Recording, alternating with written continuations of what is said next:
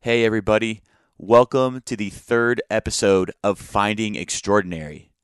Today, I'm not going to give you a quote, but I'm going to ask you to please be extraordinary and help those in need. My next guest is native to Australia. He still has friends and family who live in Australia, and they've all been deeply impacted by the wild bushfires that have covered the continent. Here are some stats. There are over 14.7 million acres burnt, destroying over 1,500 homes with over 500,000 people evacuated. The fires have killed over 23 people, and there are still over 8 people reported missing. At this stage, half a billion animals have been killed, including over 30% of the koalas population from their southeast Australian habitat. Guys, the worst is still yet to come. Australia is due to enter the middle of summer, the hottest part of the year for Australia, January and February, and there's really no relief from the blaze in sight. Now, my next guest and his partners have put together a GoFundMe on behalf of the Australian Red Cross. I am asking you to step it up and please be extraordinary and donate if you can. Donations are 100% tax deductible. There is a link at the bottom of the podcast. I repeat, there is a link at the bottom of the podcast. And if you can do anything to help myself, the Finding Extraordinary audience, and those from Australia and those deeply impacted would sincerely appreciate it and they need you. Now, without any further ado, let's get episode number three started. Here we go. For, for weeks, mate, I couldn't sleep thinking about what we're going to do, you know? So once I get my mind set on something, I'm kind of, I'm all in, you know? If I know that's something that I want to do, I'm all in. I like obsess about it. I'm thinking about it 24 7. I'm talking about it, you know? Um, the only conversations that I want to have is whether, you know, if I can get um, someone to help me make decisions or get some more information or kind of just brainstorm on the topic. But uh, I remember it was it was Christmas morning, eh? and it was 3 a.m. and I got I just I couldn't sleep. I got up out of my little villa, got on my moped, and I cruised down the to the beach. And I was the moon was up, and I remember I was just like, I'm not leaving this beach and I'm going to cut laps on this beach until I make a decision on where we're going to go. Right. So I was just I was cutting laps on this beach, running up and down this thing. It was it was it was beautiful. It was cool. And then uh, it just kind of hit me, and I was as I was running, I was like, lifestyle, you know. That is the voice of my next guest, Luke Hartelust. Luke has brought one of the most popular fitness brands from Australia to the United States and is now part owner of three F 45 workout facilities. In this episode, Luke and I talk about passion and influence. We also discuss how Luke lived in Thailand and worked on oil rigs for four weeks at a time. We talk about how Luke created his first business and how it flopped then Luke goes into reevaluating, developing an, an investment mindset, and then thinking about what business to, cre- to create, where to create it, building strategy and culture behind it, and then setting it up, having no idea what he was doing, but having a vision, and then being lucky enough to have a business partner who shared that vision. Luke is an absolute rock star I guarantee you that you will take so many things away from listening to this podcast. And without any further ado, let's get it started.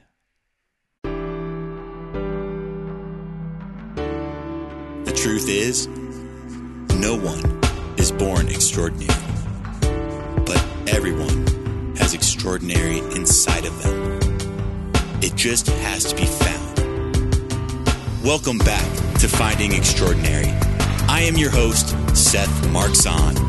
Each and every episode will deliver an exciting guest or message that will expand your mind and provide insight that will help unlock the secrets to finding your extraordinary. Thank you for spending some time with me. Let's get it started. Yeah, so go on, like conveying a message. Yeah, so you know, like we were just discussing that that event, and it's like my my th- my feelings are like the the people that convey a message like that, like Trent Shelton, so to speak, like his message is so clear. And they, I just feel like they should be speaking. Like it's nearly a duty. You know what I mean? Mm-hmm. Um, but I mean, all those speakers were really good. I really enjoyed that day. Yeah, it's cool because like they they end up it, it becomes like a part of them and a part of their mission. Like they're like, okay, what I'm doing now is like I have to do this. It's Yeah. it's not just my passion, it's part of who I am. Exactly. And when you get something that that is so ingrained in you at that point in time, um man, whatever that is, like that that's so fucking special for you. Yeah, You know? I think you like for people like that, you can see that that's their just their drive. You Mm-hmm. know what I mean? That that's what gets them up in the morning. That's why they do what they do, and you can see it when they're when they're like deep embedded in that passion. Like you're like, mate, that's that's what they should be doing. You can see when people are right in alignment with what they should be doing. You know what I mean? And it's it's good to look. It's good to watch. Yeah. I love it. It's good to be like even you know have a conversation with someone like that or just experience that. You know, like It's contagious, right? yeah, it's fully contagious. hundred percent. That's a good word for it. Yeah, it's like when you saw those speakers up there at, at the influencer event. Yeah, yeah. They talked, regardless of what they talked about. Didn't you just feel like amped to go do did, something mate. amazing on your yeah. own? And I think and I think that's the that's the whole idea of that is to there's so many people that are procrastinating on it doesn't have to be just that one thing that they've wanted to do their whole life, but even just procrastinating on this this one step they have to take towards something that they want to do. Mm-hmm. And those kind of events and and especially hearing the, the the people that were up there speaking and the way that they were, you know, putting their point across is just like if that didn't light a fire under your ass, like you, you're done. You Yeah. know what I mean? Like You you're not gonna problem. do shit. Yeah, yeah, yeah. So for me, it was it was all about, and and I'm pretty good at like noticing where if I'm procrastinating and how to kind of overcome that um, for myself. So, but that still really just lit me up, you know. That especially that first day when I when I was in there, I was like, all right, I got to start. Like I, I make moves, but I'm like, let's go, you know. So, so just for the audience, um, Yeah. we're talking about uh, an influencer conference where it was it was motivational. It was business. In my opinion, it was all about online marketing, uh, business strategy, branding, that whole thing, and it was just so uh, it was cool because um, on top of motivation, they also gave distinct business practices to follow and kind of like a roadmap, which I thought was very very cool. And that first day you're talking about, we saw Rachel Hollis, who I thought was so good. Yeah, I had actually never really heard her speak or had really heard too much about her. Um, obviously, she's a best-selling author, and um, Mm-hmm. but I haven't read her books. But mate, she was great. Oh, she yeah. was absolutely phenomenal. She was really good. She was impactful for sure. The one thing that stood out to me was the whole thing about um, the Instagram and, and just sharing because uh, you might not you. She brought up this point. Who's your favorite person to follow on Instagram? Yeah. and I was like, oh, Luke, for sure. Yeah, yeah, yeah. yeah, yeah, yeah. You are a great follow on Instagram. I, I, I love I love keeping up on you. Um, but don't be offended here. Yeah. I I was like, dude, I fucking love following The Rock. Yeah, and yeah, Dwayne yeah. Johnson. Dwayne. Johnson. He's so That- cool. I was. I'm sorry to cut you off. This was the exact um, takeaway from that that I got as well. You know what I mean? It was so distinct. yeah, and, and and she's like, she's like, oh, I love The Rock, and I was like, oh, Rachel, like we're on the same wavelength Yeah, right yeah, now. yeah. Awesome, cool. And then she's like, what did he post last week? And I was like, I have no idea. Yeah, And she's like, that's the point. exactly right. You know, people are going to follow you. They can go back and see your post, but they're not going to remember what you put out a week ago. and they don't care. Yeah. No one, no one really cares. Mm-hmm. And that was a big part of Rachel's speech. You know, I actually relayed that to um, uh, to my girlfriend, like just after that kind of conference, and it because that resonated with me. And I was like, you know what? No one cares. You know, it's like everyone has this big stigma that the whole world um, gives a fuck about what it is that they're posting, and you know they if they post something that's um, you know a little bit has a bit of a discrepancy with their following or whatever. Initially, mate, in a day that's done. Yeah. You know what I mean? Unless you've done something truly bad. Mm-hmm. You know what I mean? If it's just embarrassing yourself, who fucking cares? Exactly. No one cares, mate. You know? A- And the best thing is, even if you embarrass yourself, you're connecting with the whole world because there's no one on this planet that hasn't embarrassed themselves. You're- yeah, you're exactly right. You're Yeah. exactly right. What a cool, what a cool point. What a great person to uh, to hear from uh, in Rachel. But I mean, overall, just the whole the whole thing was, was Yeah. great. Um, Yeah. now I kind of want to dive into the business that you're in, Yeah. and I want to get into to your story. I, I know you're from Australia. You've come to the states. You've built this amazing business in F45, and it it started out as a business in Australia, correct? Yeah, so uh, F45 originated in Sydney. Um, and it was basically, they saw a really unique opportunity in the market in Australia where there was only uh, CrossFit style gyms and, and big box gyms, and boutique fitness wasn't really relevant. So there was like yoga and Pilates and all that sort of stuff. But these guys really capitalized and they saw that market in Sydney. And for Sydney, it's you know it's it's the biggest city in Australia. It's busy, so the corporate. Um, the corporations were their target for all the corporate people they wanted to get in get an effective workout in in under that hour so they could come in during their lunch break smash out a workout and then go back to work, um, or before and after. And these guys, you know, they start out slow, but they, you know, once they franchised, they ended up, you know, partnering with a lot of NRL, um, a lot of AFL, a lot of cricket players. So some good, really good high profile um, athletes, and it just exploded. It, it just absolutely exploded. Um, and it was like there was there was a franchise on every corner at some stage, and there still is. That's just it's it's basically all bought up, so you can't actually buy franchises in Australia. Oh, wow. Um, it's all purchased, uh, as far as I know. So it's a, it, it's very very uh, popular in Australia. It's a, like a household name.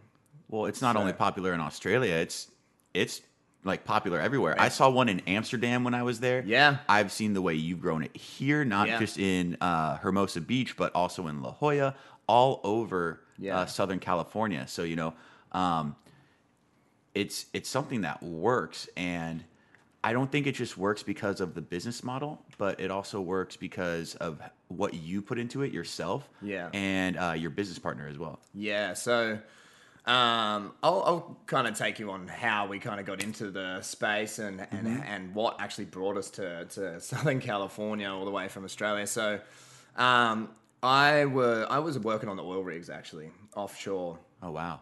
offshore. I started in Singapore and then I moved to offshore Australia. And I was working a, a 28 days on, 28 days off. And on my 28 days off, I would live in Thailand. And there's this amazing street in Thailand. If you ever go, you have to go. It's in Phuket. It's in Chalong, Phuket. And it's the most motivating place I've ever been in my life. And it's literally one street, and it's just full of uh, CrossFit gyms, bodybuilding gyms, Muay Thai gyms, um, boutique uh, little resorts, and cafes. And all these cafes, they cater to your training. There's a lot of uh, like UFC fighters and all that go there. Some uh, some high profile like CrossFit athletes, bodybuilders, all that sort of stuff. So you would you would be on this street and 5 a.m. in the morning, you would hear people like kicking bags, you would hear people running, and it was just full of like everyone trying to better themselves, you know? Like, so people that were there for fitness holidays with their mates, fit, people that were there by themselves on fitness retreats trying to meet people, people that were overweight trying to lose weight, um, ath- professional athletes that were training, all that sort of stuff. So it was a very motivating environment. Um, and my biz Evan and I, and my business partner, we he was living there full time, um, and we Did you guys meet there? no. So very very long story short, we played under 13s rugby together.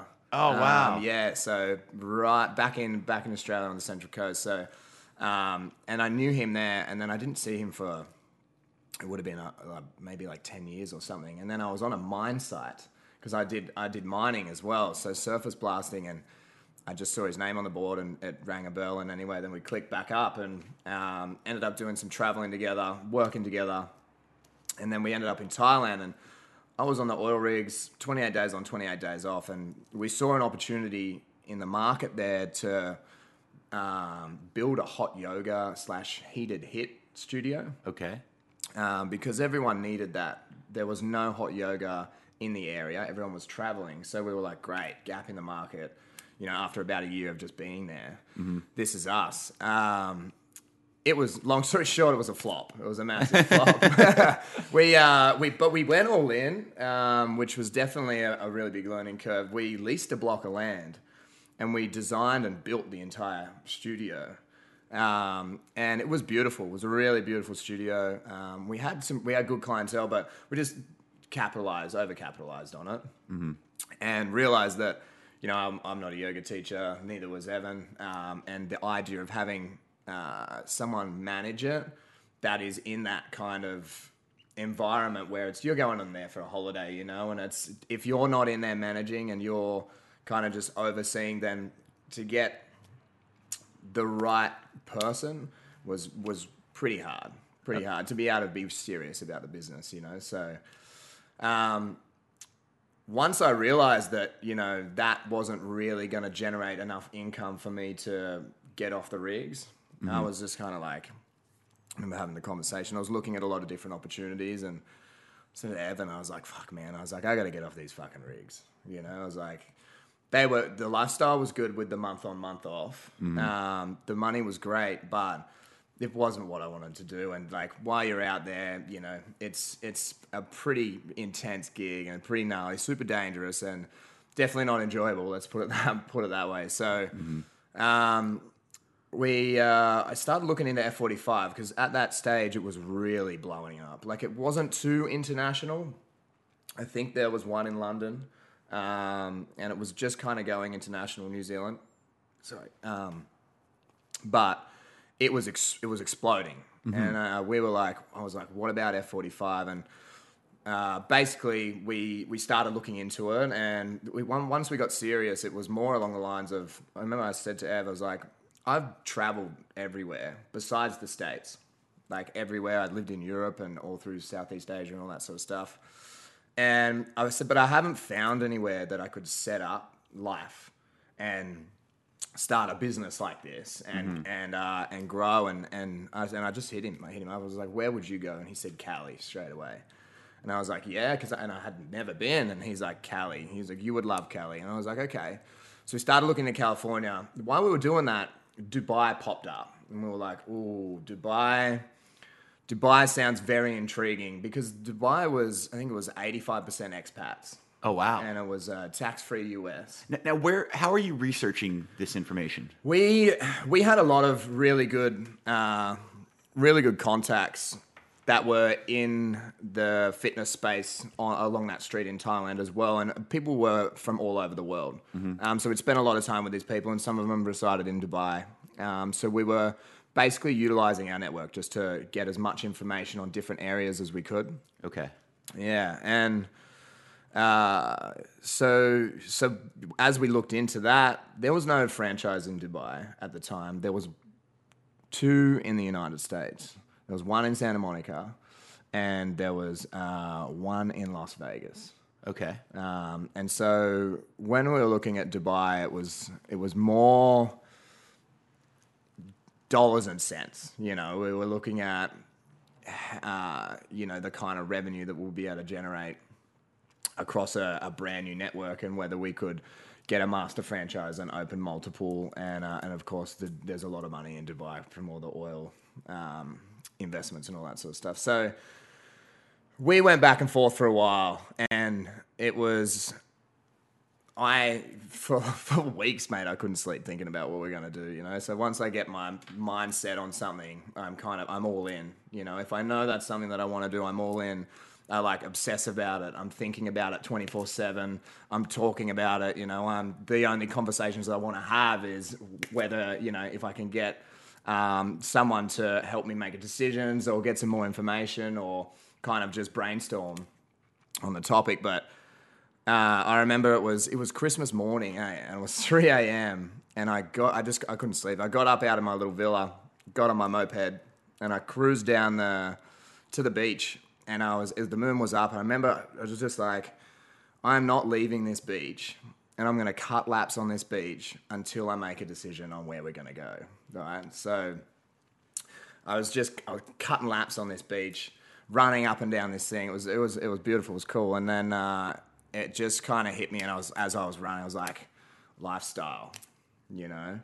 Lifestyle is super important to me, um, and I really want to be able to enjoy what I'm doing because I had just been on the rigs, you know, mm-hmm. for and I was just re- and I just really didn't enjoy it. So I was like, it's I do not want to make a transition into somewhere that is going to be purely just for the dollars and cents, you know. And it's like lifestyle is extremely important to me. I want to be able to enjoy my life, build relationships with uh, like-minded people, and I knew that Cali had a really, really good kind of young professional networking opportunity in mm-hmm. it. Um, and so yeah, so that's kind of how I made the decision that I, that I wanted to come here. And I mean, Ev was already sold because he he said it. He just wanted me to make the decision for myself. But mm-hmm. that kind of I had enough information to be able to make a, a, a valid decision for sure. Amazing, amazing, yeah. and and I want to take a pause and go back a little bit because you said you you've said a couple things here that I think are worth talking about. Yeah. In in my opinion, you've had like defining moments of where um, your your thinking uh, was really tested. Your your your mindset and just like the process of of figuring out and becoming who you are was tested. Yeah. One was being on the oil rigs and not loving what you're doing. Yeah. And just like fuck, I need to do something else. Yeah. How am I going to do it? Uh, two is uh, where am I going to where am I where am I to start this business? Where am I going to live? Yeah. This is what I'm, I'm going to do. But then, like, where am I going to start this business? Going back to the conference, like what Tom Bilyeu said, uh, who I think uh, both of us really, really enjoy. Oh yeah. Um, he he said the the only thing that's going to kill you is indecision. Yeah. So like you sat on that beach and took, you know, as long as it took to make that decision and really almost like meditate on the things that are important to you, like yeah. lifestyle. So, you know, I want to dive into um, how how ha- have have those moments made you who you are, and and how has that shifted your mindset and and adjusted your thinking process? Yeah. Um, so definitely since when you like, I think when you're making a decision and there is like you go through those those certain stages in your life where you do have those really big decisions to make. And the best way to do that is to get clarity on what is really important to you. You know what i mean? And i um, i ended up from that process and and just because i didn't really have that that process kind of dialed in when I went down to the beach and just started cutting laps. Like I just was just like I need to clear my head and working out has always been number one. Like if I it's it is therapy for me, you know what I mean? And that's where I get clear and that's where I can kind of focus on what's important um, and that's uh, really get down to what I want, you know what I mean? And because there is no distractions for me, it's like headphones in and it's just me in there, you know? So I've end, I ended up adopting just you know kind of subconsciously I think uh, a way to make my decisions based on how that went down that morning on the beach you know? And there's been a, a fair few significant a lot of significant times since then um, since I've come over here where I've been making decisions uh, that were really going to change the path of where I was going. And that's what I've done. I've just got up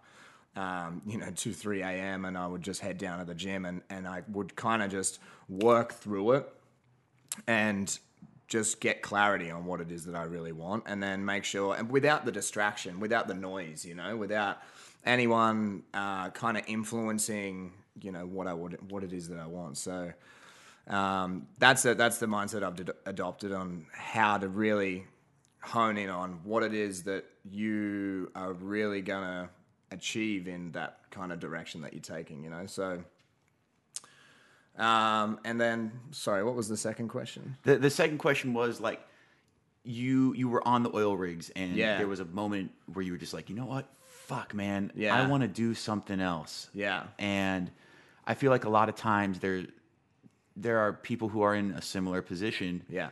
that it it takes it takes like doing something that you just don't like or like um, being in a atmosphere that is just so uh, inhibiting yeah. inhibiting and toxic Yeah. where you're just like you know what fuck this Yeah. i am doing something else or i'm going for something else because this isn't me Yeah. Yeah, it's you know when I when I went out there, I had the the mindset where I was like, you know what, I'm going to be out here for six years. I kind of had a six year plan, and was going to work my way up, and um, and then after six months, I was just like, fuck this, this is not what I fucking want to do. Um, so the my first step in kind of trying to change that and starting to invest my cash so that I could actually leave the rigs because once you get into that uh, earning that kind of money and, and spending that kind of money a lot of people get trapped you know they purchase they get mortgages cars all that sort of stuff and they get trapped by their expenses and they have to stay there so my my big thing was like i'm not going to do that i'm going to invest my cash build businesses and then um, and eventually generate enough revenue so i can leave um, and that was the the thinking with the first. Um, it was called Phuket Hot Yoga.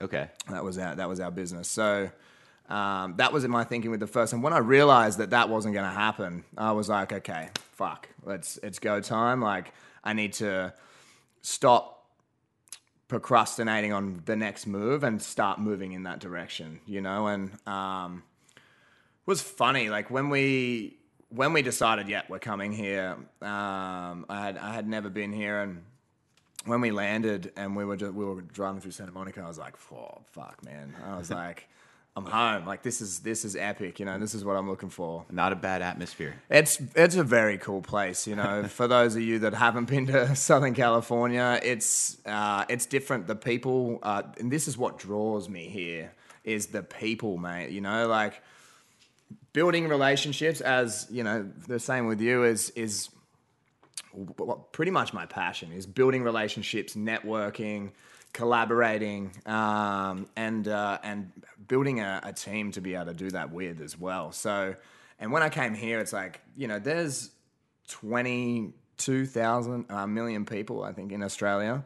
There's 20 million people in Southern California. Mind-blowing, right? Yeah, so- Mind-blowing. and Australia is big, man. Australia is nearly just as big as the United States, but it's it just doesn't have the density that's here. And so I feel with that though becomes there's a there's a, a hustle for like individuality. You know what I mean? And there's a lot of because there's a lot of people, and everyone is everyone has their own kind of niche and their own their own hustle or their own um, individuality to try and push them uh, or elevate them uh, kind of above the rest and, and, and build kind of success, you know? And uh, that's one of the one of the first things I noticed. I was like, wow, everyone is just on it, you know? And I, I liked that, but also the fact that everyone is very curious about what you're doing and whether they can help or whether they know someone that can help and just the the, the networking uh, here was something that really resonated with me and it opened my eyes like really early on Yeah, and and I'll speak a little bit on that as well. Um, Yeah. there's in, in California more so than a lot of places that I've been to. Um, there's creativity people. There, there are not creativity people. There are a lot of creative people here Yeah. who are just making things happen. Yeah. And um, you know, as funky or as disciplined as their project may be, they're just going for it. And they're, in my opinion, there are a lot of people who are willing to like share what they're doing, Yeah. and um, help others build something that they're doing because it's just this is where all of it's happening. yeah And whether it's business, entertainment, or entertainment and business, you know, uh, it's there, there's just like a density here of people doing that, and there uh, there's a ton of people who are willing to help. Yeah, yeah. and and that's the connections that you need to make if if you want to be you know a young kind of successful entrepreneur and you want to build something you know? And um, that was that's that's one thing that really resonated with me. And to this day I I that's why I'm here basically. You know that's why we're having a chat right now. You know we caught up back at that conference and then a couple of days later you hit me up and, and now we're here. So Yeah. um, I love it. I love it. I love uh, I love everything about it. Obviously, the weather. I know we're going on a little bit of a tangent here, but it's a it's a good area. It's a great place, mate. Well, let, let's talk about uh, where you opened up, why Yeah. you decided to open up that location, and how that has spread into multiple Yeah. uh, F forty five businesses for you.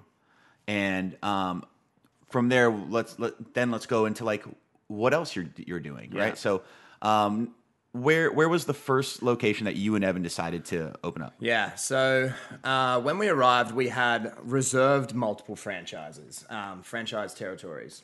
Okay. So there was an as I And said, how do you do that, by the way? So wh- when when there's a franchise, all the um, different areas are cut up, and they'll be in within demographic or population, um, depending on the area. And basically, you just reserve them through the franchisor, and once you've done your due diligence, you can then um, purchase and then go from there. Basically, um, purchase the right to do business. So what we've what we did is we we reserved quite a few, um, and we basically did research in LA County, Orange County, and San Diego County. Um, and the idea was to come here. We had a two week trip to come here.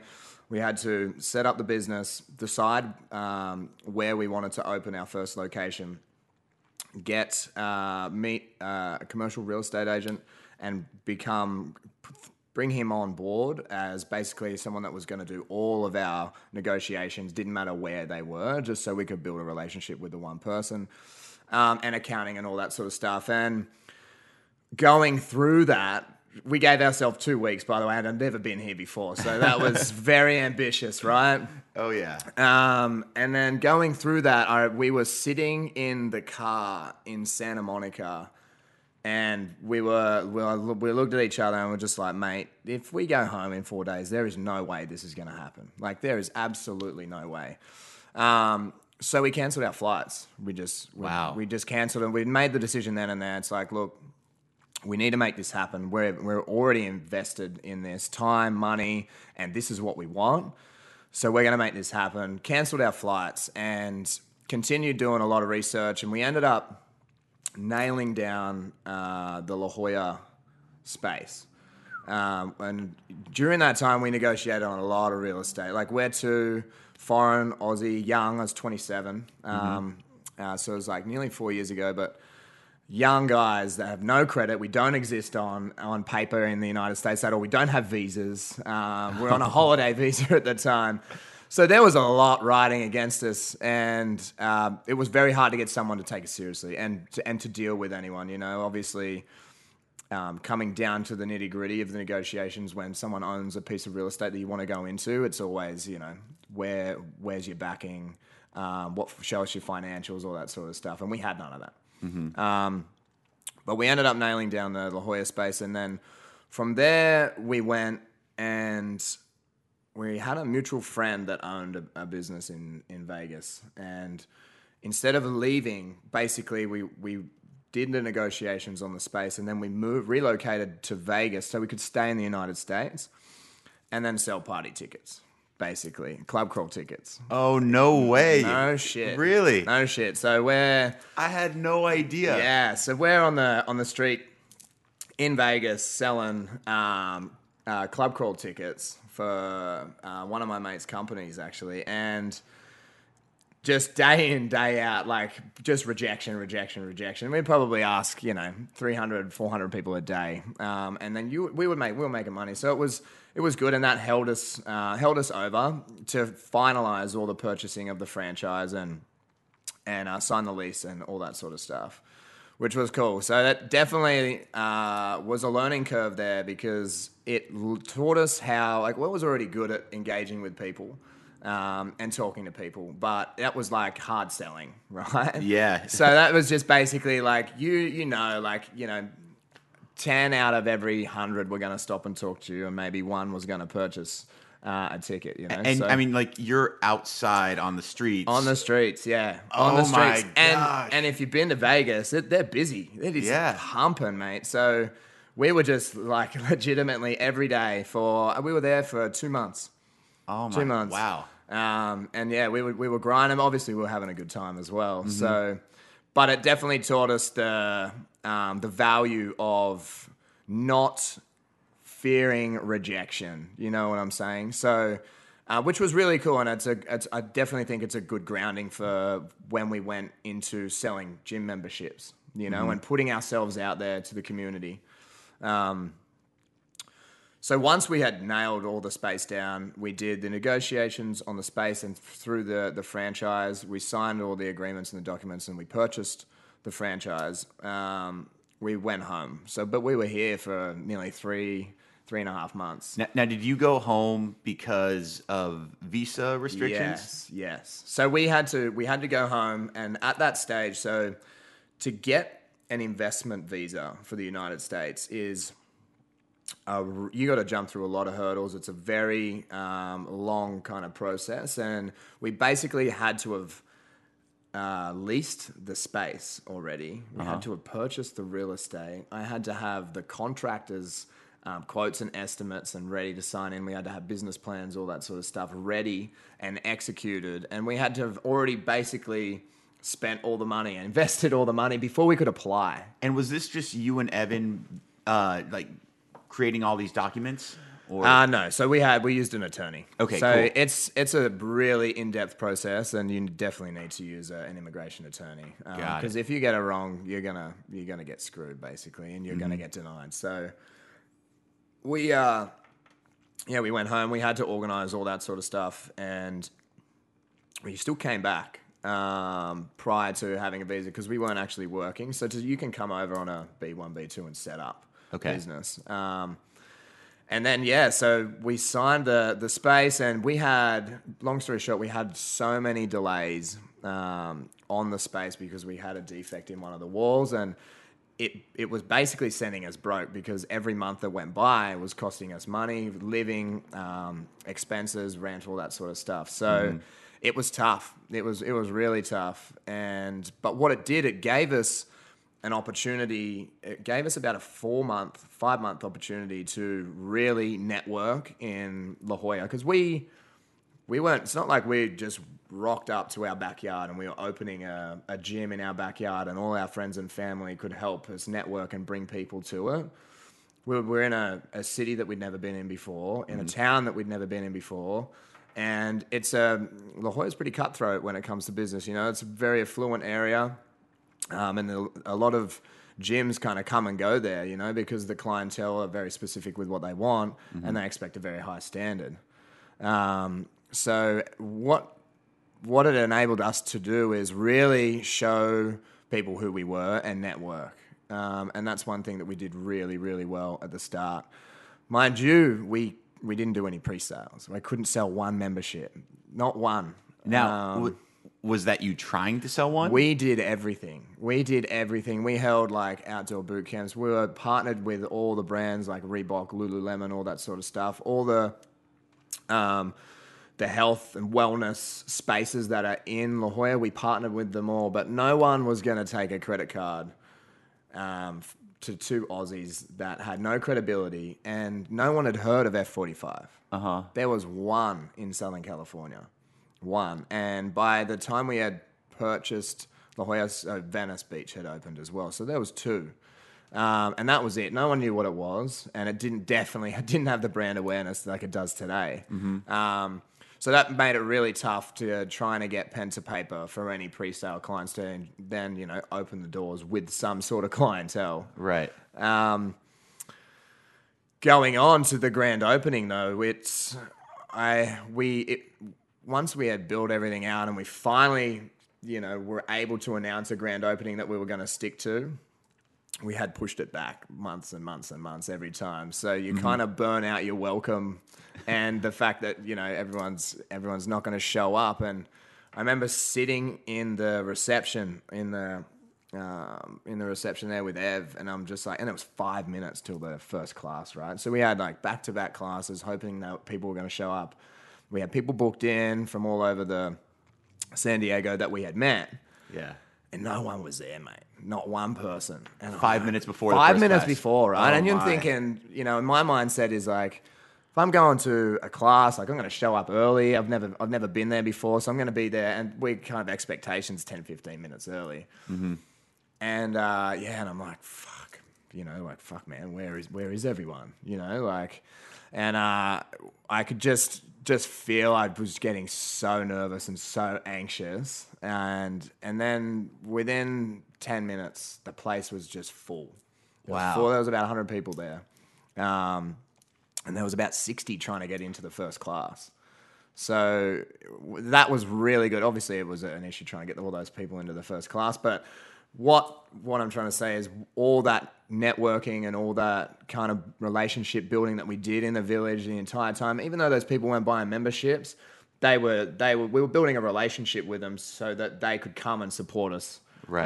um, for our grand opening. And everyone was intrigued. They wanted to see what it was about. Like there's two Aussie lads cruising around uh, La Jolla trying to, you know, build business and talk to everyone. And um, it was good. It was great. It was, ended up being a very successful day. Wow, that's Yeah. incredible. Yeah. And and did, if you if you could go back to it and, and remember how many memberships were you able to sign up that day? So we actually, I actually, uh, um, you know, absolute legends. The the crew that we worked with out in Vegas selling party tickets flew out to Cali for us. No And- way. Yeah, and they all, I had them all at the the grand opening selling uh, memberships, which was really good. Wow. Um, it was awesome, mate. It was uh, a lot of support. You know, it was cool and. For us, have been here for such a short period of time, you know, we definitely made some good connections. And I think on the day we we, we only sold you know um, fifteen or something memberships, but in the first four weeks we sold hundred. That's incredible. Yeah, and it was that was purely because we had no choice. Like we had a lot of people coming in, which was great, but selling the memberships we had no choice because when we when we had finally opened, we had no money for rent, like mm-hmm. not a cent. So it was like make or break. It's like we're either gonna sell the memberships enough to break even for the next month, or we're gonna default on our rent, and this guy's gonna kick us out. So we had no choice. We were sleeping in the studio. Um, we were, I would just roll out a yoga mat, sleep, get up, coach. It was insane because we were we were cleaning, we were doing all the client management, we were managing, we were doing the business development, we were doing the sales. We were just Evan and I were doing everything, That and it was it was wild, mate, wild. thi- I'm telling you, like this story is incredible. Yeah. Um, geez, literally like sleeping on the floor in your own business, trying everything you can to make sure that that this doesn't go under. We didn't, mate. We, we didn't have a choice, you know, and that's that's part of the, you know, the, it's the sink or swim kind of mentality. It's it's when we came over, we just we went all in. It's like we're gonna do this. I'm not gonna wait. I'm not gonna waste my time. I'm not gonna waste my money that I've saved up. I'm not gonna waste, you know, the the opportunity that this could this is a possibility that I can do this and. Um, our mindset was just like we're making this happen. No matter what, we're going to make this happen. And when when it come to paying the rent, you know, that's that was a huge, huge kind of pressure cooker for us for the first uh, four or five months. It's just like making sure that we had that cash to pay the rent, and also this was our our first proper crack at business. You know, we had the the studio in Thailand, which um, we learn a lot from what not to do, and and this was this was a whole new ball game. You know, Let me pause you right there. Let me pause you right there. Yeah. So one of one of the biggest things that I like taking in my life is, you know, you don't lose, you learn. yes, hundred percent. So when you built that business in Thailand and it and it didn't do so well, Yeah. What were some of the things that you learned that you could possibly share? One of the biggest learnings is when you is is to basically when you open a new business that you are required to be wear every hat, so to speak. You are going to be wearing absolutely every hat when it comes to, you know, your marketing, um, the operations, hiring, um, all the recruitment training, And one of the biggest eye openers was, and because I was very naive with how that was going to go down, and hiring, you know, a third party to do that for us when they weren't really vested in the business, you know? So um, that really kind of set the standard for how I was going to do that the next time around and how we really were grinding in, in the first studio that we had with La Jolla. And obviously, when leading by example is a huge thing, you know, and if, if you want to lead a team, you need to be prepared to, you know, throw, throw yourself out there first.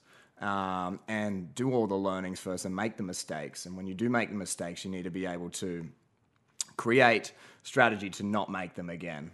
You know what I'm saying? And making sure that your team are on board with your vision. If people aren't really aligned with your your company vision or just your, your personal vision and the the team isn't really aligned in that kind of way, it's it makes it very hard to do to, for operations to be smooth. And it makes it very hard for business to move forward if you're not there 100% of the time. Mm-hmm. And with the, the Thailand business, I was only intending on being there four weeks out of every eight, you know, because I was in um, on the oil rigs as well. So when, when, when your business partners and your team are working towards the same common goal, it makes it, the synergy is there, you know, and the synergy is there in a way that you can you have more trust um, in employees and and the rest of your team to be able to execute while you're not there. you know? Cool. So that was pretty naive of me thinking that wasn't going to happen. And and so taking those those learning moments Yeah. into F45, I mean, do you have a, a very clear vision and uh, mission for you and everyone you work with? I mean, we do now. We had no idea what we were doing when we started. Um, we were, you know, the same going into that. We had learnt um, from the previous experience, but we still, we had no idea what we were doing. You know, we were just, um, we were just prepared to take the hits and keep driving forward. You know, and Yeah. we learned so fast, like so fast. We had to learn really fast what worked and what didn't work. You know, um, and what works in this business and will always work in this business is community.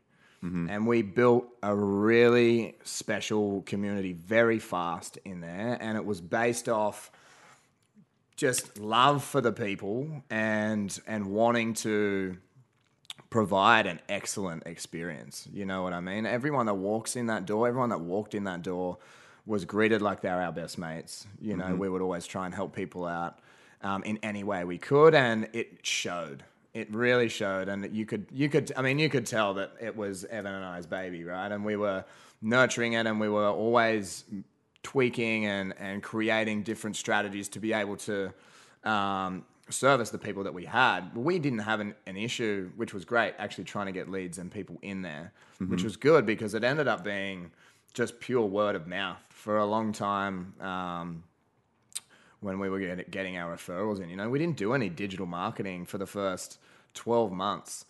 I think Evan put on a couple of Facebook ads and all that sort of stuff, just trying to target, but we had no idea. But we also didn't have the cash to do it. right. Um, so it was all based on face to face relationships, which really just uh, set the tone for like how we were going to go about doing business in the future. You know, Right. and as you know, like business is relationships.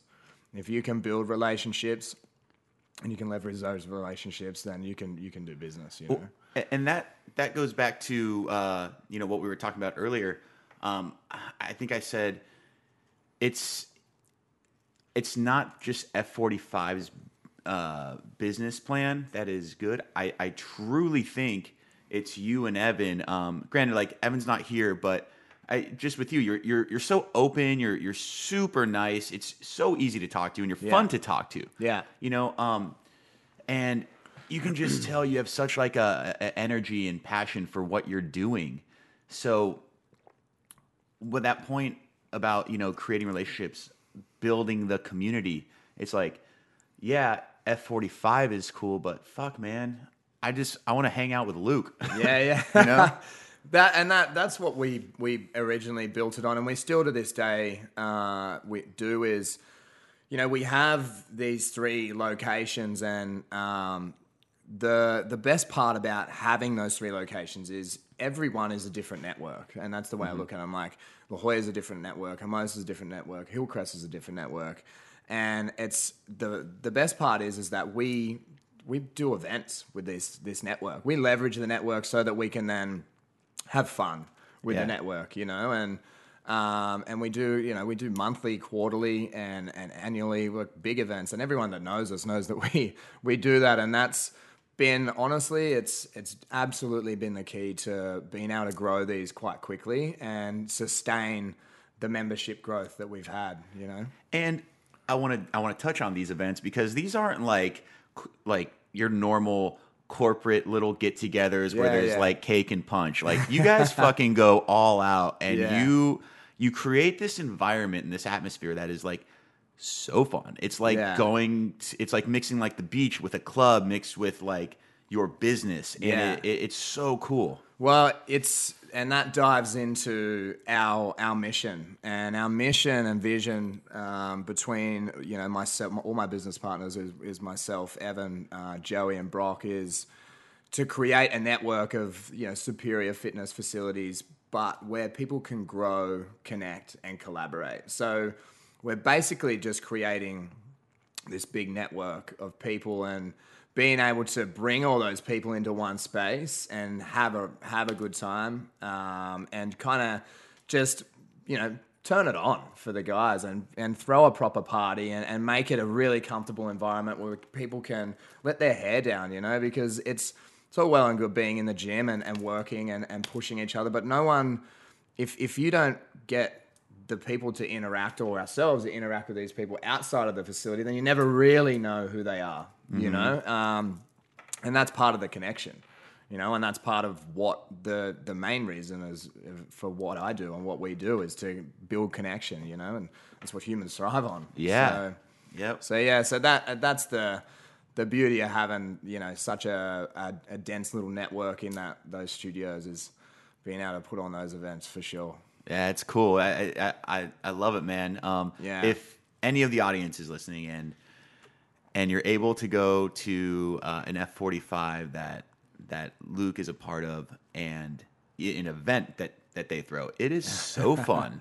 I'm telling you, it's it's a raging party and it's it's great. It's everything that that he talked about. It embodies this connection and just really uh, meeting everyone who's there and having a great time. Yeah. Um, now, we kind of we kind of went off after you were talking about making the the La Jolla location great. How did you then choose your other locations and how did you build those? Yeah. Good question. Um, we we we made a success of the La Jolla location quite fast, and we learned a, a lot uh, in a very short period of time. And we ended up with the opportunity to do a second very very quickly. Um, and so we started, we, you know, we definitely we started looking at all the research that we'd done in in the previous uh, demographics that we didn't jump on and or that we couldn't secure a piece of real estate in, um, and we liked the South Bay. And my girlfriend, um, who I was just recently with, lived here. She was born and raised here as well. So we really liked the idea of the South Bay. Um, the demographic was there. It was a beautiful beachside city, um, and it was super dense and it was very, very like young, professional, fit. Um, as you can see, you're out here on the beach and there's just volleyball players everywhere, right? Everywhere. Oh and it's a really young, um, young area. So when we when we decided that we were going to do that and and move on this area only if a piece of real estate could become available that we wanted. Um, And one where the location that we have on Hermosa Avenue, it when it became available, we jumped on it. Long story short, we did we got the um, the deal done on that. And in hindsight, and I say this a lot, like we had never been here either in, in, in Hermosa. You know, we'd driven through it a few times, and I had and I had been here a couple of times with my girlfriend, but it we it was a new network, a new demographic that we didn't know, another area, a new set of rules, LA County, the city, all that sort of stuff. So, and we had nearly shot ourselves in the foot by going two counties away from our original location. Now, if I could turn back time, even though I really love this, I wouldn't. I wouldn't say that I wouldn't have gone this far, but strategically, like I would have stayed in San Diego to make it a lot easier for ourselves. Uh-huh. Um, so that we were not ready whatsoever to to hire a manager for that space. We didn't even have really our processes and procedures on paper, to be honest with you, or how to train someone to run that business.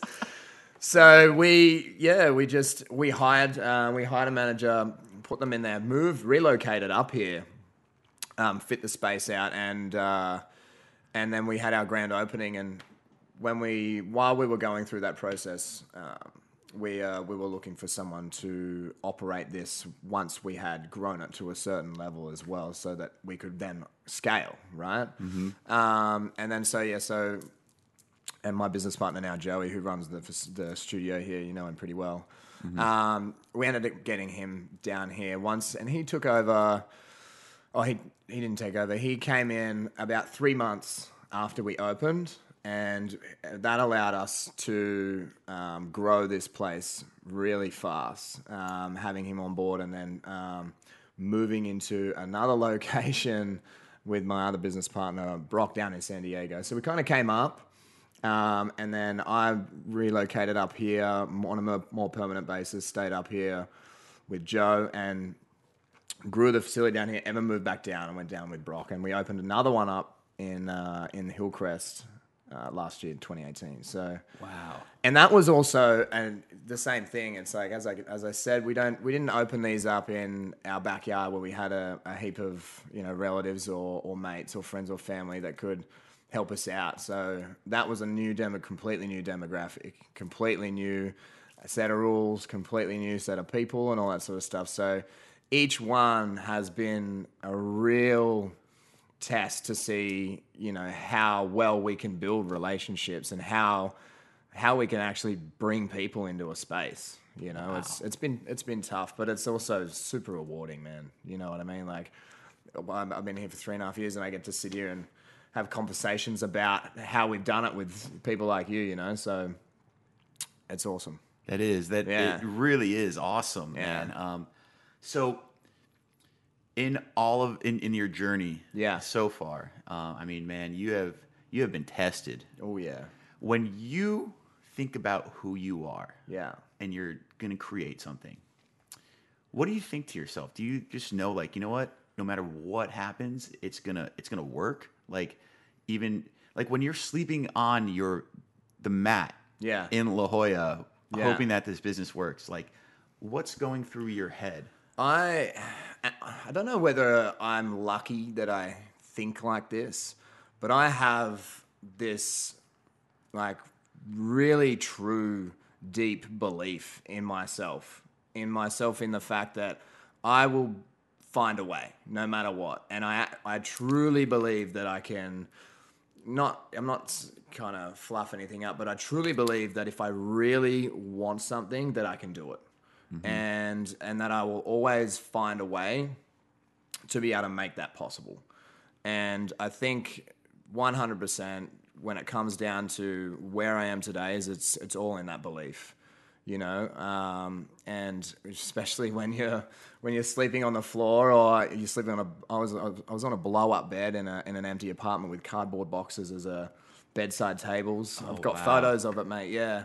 Um, and I was in that. It was like that for six months and and I, I, I you know, I, took I've taken a photo of that, and I remember looking at myself. I was like, wow. I was like, this is gonna change one day, and um, coming over here just with nothing and setting all of these different networks up and businesses and um, and and teams, you know, um, was just pure drive and there was so many setbacks so many setbacks so many punches so many times where you were just uh, you just kind of thinking like, what the fuck am i doing like this is wild because most of the time i had no idea what i was doing you know and i just but i had a vision and it was um, and i was i'm lucky that it was shared the same vision was shared with my business partner, you know. So trying to go and through all that alone is an immense task, you know. And when you've got someone that you can kind of rely on to be in the same mind frame as you where and and feeling the same way you don't feel lonely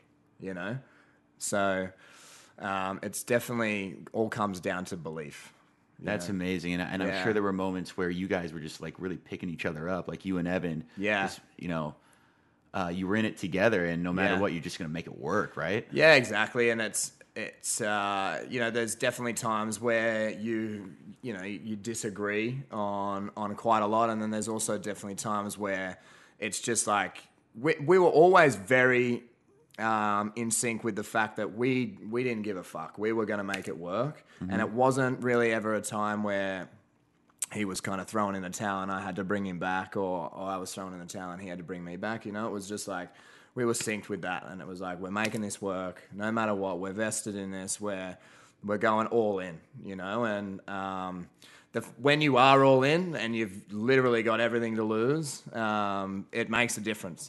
Yeah. it makes a difference because you don't you don't you don't have a fucking choice. You know, um, it's sink or swim and there's no there's no there's no way I'm gonna I'm gonna sink and then and then have this uh, this huge opportunity kind of go to waste. And uh, I'm stoked. I'm very very very happy with you know what we've been able to accomplish so far, and I'm mate. It's, it's exciting. You know, like I'm I'm I'm not from here, and I there's so much excitement in mo- like every day. You know, so I love it. I love it. It's stressful, but I love every moment of it. Dude, I am like so amped right now just listening to you. Seriously, uh, I I'm sure the listeners feel the same way. I hope so, Um, yeah. The, your your energy is contagious. Your story is so fucking inspiring. Um, now you have three. You, you have three F forty five locations that you're currently managing. Yeah. and uh, you have other ideas of things you want to do as well. Yeah. Um, we were kind of talking about it a little bit uh, off off record. Yeah. Uh, but I want to talk about it, you know, on record. Yeah, um, I suppose I'm one of those I'm one of those people that has always has way too many things that I want to do. Um, so, you know, trying to juggle all my side projects and those three studios over the last kind, I've really kind of picked up on the side projects over the last kind of eighteen months has been has been uh, really challenging, but it's a good learning curve of how where you need to focus your energy and all that sort of stuff, and going along with that 80-20 principle, you know, focusing on what your eighty percent is and then your side projects making sure that they tick along and they still you know move forward but obviously focusing more on on what's uh, what's moving the needle for your for your big projects but i've got uh I've been working for about 18 months, nearly, near, yeah, it'll be close to two years at the end of the year on a, a men's high performance um, activewear line. And it's called Superba. And the idea is to kind of create a movement and and really empower men to be the, the most optimized version of themselves and to create products and events that uh, really showcase that, which is very cool. And uh, we're actually we've been going back and forth with designs and all that sort of stuff and sampling for a long time now. And we've finally nailed down the first line, and we're just kind of building out the.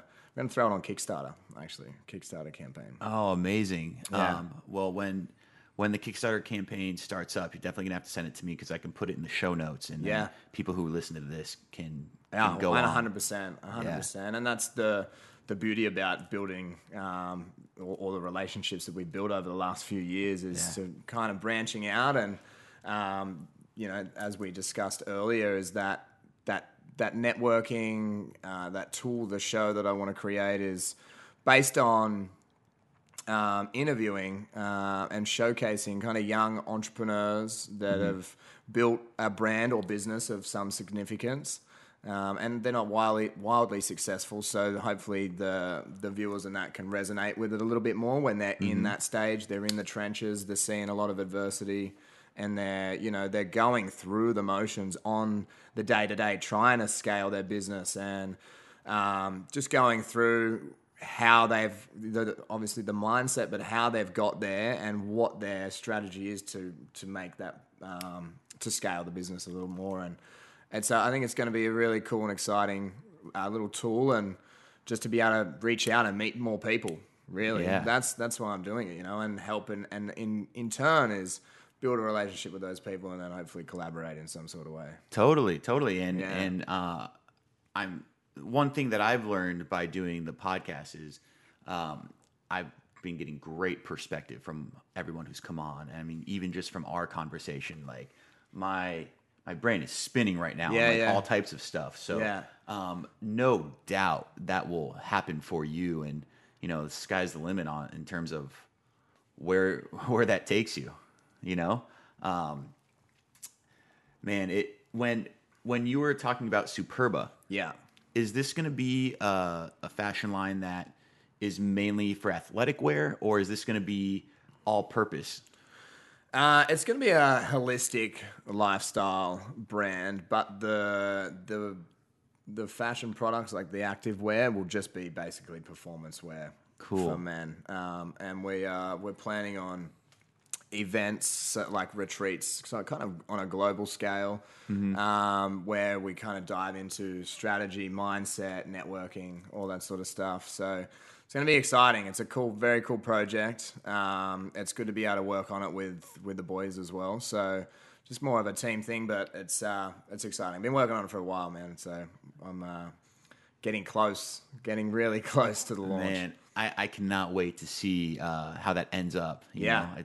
It, just sounds it sounds awesome and obviously with you uh, managing that and putting that together uh, fuck man it's going to be i have no doubt it's going to be great Yeah, no doubt Yeah, it's a it's a passion project, and um, I'm uh, I'm stoked. I'm stoked of how, how it's turned out so far, and the I'll I'll send you some stuff. Oh, once, can't once wait. I get this last order in, I'll send you some stuff. Cool, cool, sure. man. Um, well, I want to. I, I, every guest that I bring on, I, I talk about a couple certain uh, a couple things. Yeah. Um, what are or who are your mentors, and what are the books that you're reading?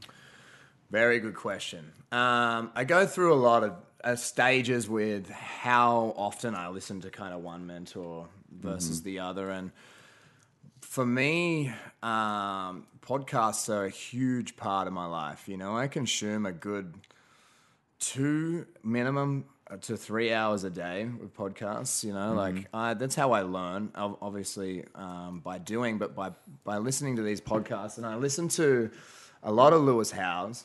I like Lewis Howes because he's great at asking questions. Um, and I recently have uh, actually signed up for a mastermind with Gerard Adams. I don't know Oh, if you know who that is. Yeah. So, um, and he's a very kind of cool, influential uh, entrepreneur who has seen a wild, wild amount of success very early on, lost it all, built up this insane uh, elite daily, and and then sold that um, at, at 30, and now he's really kind of trying to empower um, younger entrepreneurs and, and, and guide and mentor people who want to create personal brands and businesses and all that sort of stuff. So, the where I'm at with the the books, um, there's one that really resonates me. It's called The Untethered Soul. Okay. Eckhart Tolle. Um, and basically, it's just about mindset and um, trying and using perspective to be able to, or sorry, not perspective, and changing perspective on situations. And how, that really kind of helped me through a lot of stressful times. Um, and there's another one, I'm, I'm running a mind blank right now. It's by Ryan Holiday, and it's called The uh, Obstacle is the Way. I don't know if you've read that. Not you yet. should read that. That is a phenomenal book. Okay. Um, and it is, it's a book on, it's a Stoic book, uh, but it's a book on perspective as well. But it's it's always about um, going, basically taking the route that is the hard route, but it's actually showing you what is possible and um, and how to flip perspective from why is this happening to me to a positive note, and basically creating strategy to to move through that. And there's a lot of a lot of insight there eh, into really changing your mindset and and helping you grow um, and look at things differently, which is it's been a huge help for me for sure. Well, it, it kind of sounds like the story of you know of growing your business. Yeah. like that in a nutshell is what you Yeah. what you did. You know. Yeah, yeah, exactly. It's. I mean, it. You you you definitely need uh, alternative ways of, you know, looking at things when everything's coming down on you at the same time. You know, and um, books and podcasts and meditation helped me immensely. Mm-hmm. For sure. That's that's so amazing to hear, and I think you know people listening could could definitely benefit from hearing that as well. Yeah. Um, the other thing I want to ask you uh, is if a young person came up to you, Yeah. and is trying to figure it out, they they're they're, they're going through whatever it is they're going through, and they're like, you know what, I just don't know what to do with my life. What type of advice would you give to them? Well, that's a broad that's a broad question. I would say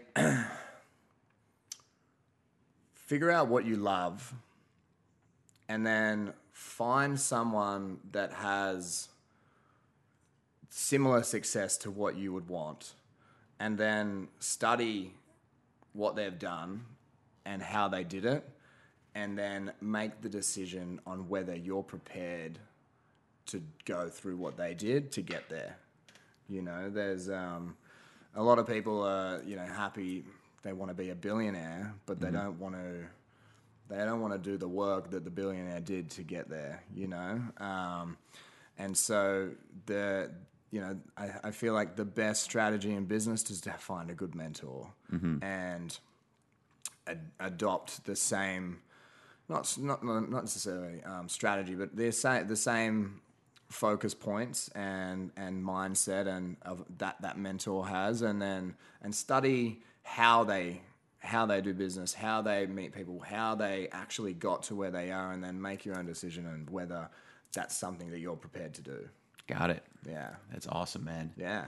Well, hey, dude, uh, I really want to thank you for coming on the podcast. Uh, this this conversation Yeah. was just electric, man. Hey, I feel Absolutely man. Thank you, thank you for having me, mate. This is um, this is fun. This type of thing is just like I love love being able to just sit and have a conversation with someone and kind of share my story and my thoughts on, um, you know, life at the moment, really, and where I'm at. Yeah, and we believe me, I appreciate it, and, and I'm sure the audience appreciates you sharing that. Um, if people want to get in touch with you, what are Yeah. ways they can they can uh, see what you're doing, or uh, you know, be involved with with Yeah. you know what you're, Um, what you're up to? I mean, at the moment, my Instagram is basically where everyone can kind of catch up on what I'm doing and uh, my studios and uh, and get in touch with me, throw me a DM and and spark a conversation. So um, yeah, at Luke underscore Hartelust, that's me. Perfect, perfect. And uh, before we sign off here, I just I just want to acknowledge you for being uh, who you are and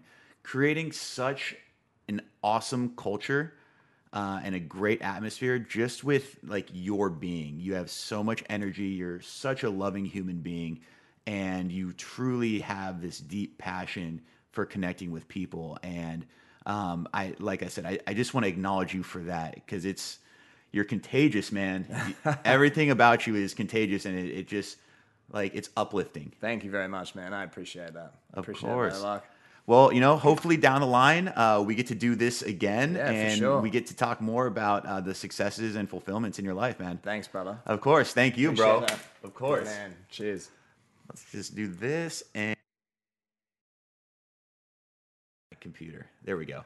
Uh, so you were just talking about your morning routine. What is that? So yeah, so I was just saying that my my morning routine has definitely been like one of the absolute keys to where I am right now. Um, and I didn't always have that, or have, I, I always I'm a, I'm a creature of habit for sure. But I have it so fucking dialed in that if I don't do it, it really kind of rattles up my day. Um, and I basically I, I, I wake up super early, so I'm up at about five a.m.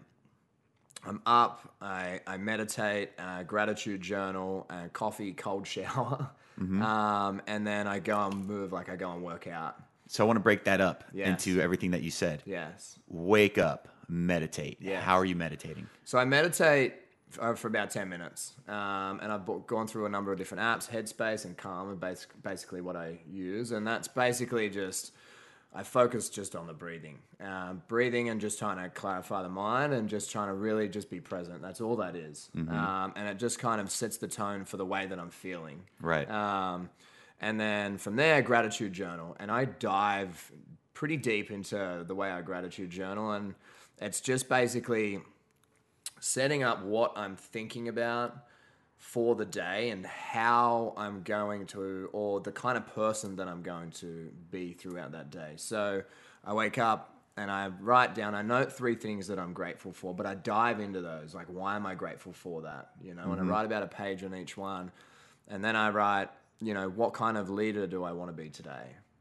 And then I'll, I'll, I'll go pretty deep into that. And then I'll write, what am I, what habits am I going to adopt to make sure that I adhere to what kind of leader am I going to be today, you know? Um, and so that, so by doing that, it really, instead of just going, oh, I want to be a legend, you Right. know, it, it really kind of dives into what I'm going to ensure that I'm doing so that um, I am going to carry myself in that way through the day, you know? Got it. And that helps. It helps by kind of breaking it down like that.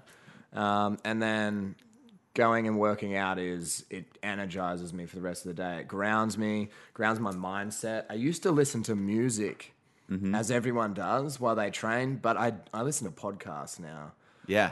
Um, and it's it's for some reason it's been a game changer because that is playing in the back of my workout the entire time, and you do- you don't take it all in because you're working out, but there's little bits that you take in, and it just like it just it motivates me. Yeah. Um, you know, your subconscious though is picking it up. a hundred percent, and that's that's well, that was the start. That's why I started, um, and then it just became a regular thing when I was kind of when I was doing some mobility and and stretching and moving before I would work out, and then I just turned the music off and just kept playing the podcast or or a YouTube series or something, and it just it motivates me. the The whole process of of that um, that morning just sets your day up for success, you know, and whatever it is that um, that your kind of process is or anyone's process, you need to adopt a process. And there's, as I truly believe that there's, if you if you're in a position where you're stuck or you're not really progressing or you're not growing or something, I truly believe there is one thing that can change your life, and that is ado- adopting a morning routine where you get consistent, um, where you, you create a consistent process that is going to change your um, your being or the way you're looking at your entire day from being in uh, from being reactive to proactive. So everyone's in a reactive state. Most people get up, their alarm goes off, bang, oh, they're all tired. They get up, maybe they put a coffee on, they have a shower, they get ready quickly, and they go to work and they're sitting in traffic. Whereas if you can shift that to get up an hour earlier, it doesn't have to be at 5 a.m., it doesn't have to be at 4 a.m., but get up an hour earlier and allow yourself the time to go through a structured process that gets your mind frame into being proactive because then you're running the day. The day's not running you, basically. Um, and that one thing will, can change your whole fucking life for sure. now, are you looking at your phone at all? No, I do not. The only the only time I look off my phone is I turn my alarm off. That's it. And I'll plug in um, uh, Headspace or Calm. But I don't have any social media on. My phone's on um, airplane mode, so I don't have any text messages, and nothing comes through until I basically until I'm finished my workout. Until you allow it. Exactly right. Because if you, if the, I mean, and it, there's so much on this right now in uh, in the in the media world is like you know getting rid of that noise in the morning. If you get up and the first thing you do is jump on your social media or on your emails, um, that is instantly just straight up debilitating to getting any clarification on how you want to want to run your day. You know what I mean? Because you're instantly reactive Mm-hmm. straight away, instantly reactive to whatever message it is that you've received, whatever email it is that you received, whatever's going on at work, or whatever the fucking rest of the world's doing. Who cares? Yeah. it's like the your morning is your morning, you know, and for those that's what I said for those people that you know they are in corporate and they have to be at work at a certain time. That's fine. Just get up earlier, mm-hmm. go to bed earlier, get up earlier, get up an hour earlier. Give yourself the extra hour, and that's your hour. You know, mm-hmm. if you don't have to get up and go through the same process that I do, but that works for me. That's cool. Yeah. that's really cool. And um, I, I just want to I want to recount it here. So wake up at five, Yeah, meditate, yeah, and then write uh, in your gratitude journal. Yeah. and then work out. yeah, and then and then go to work. Got it. Okay. Yeah. So are you are you going to bed? I go to I go to bed. Um, it depends. Like this year's been been pretty wild. I've been going to bed, so I get home sometimes at like eight or nine o'clock. Mm-hmm. I try no matter what to be in bed by ten p.m.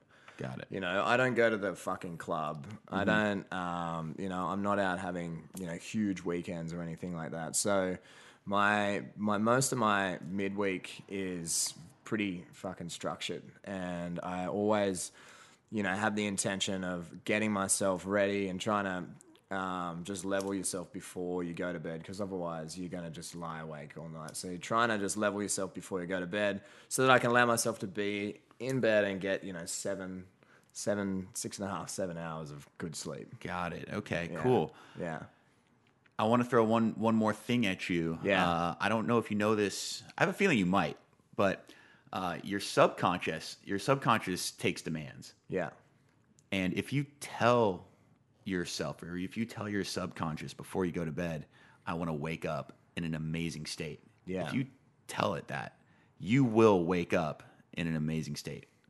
Have you tried that before? I have.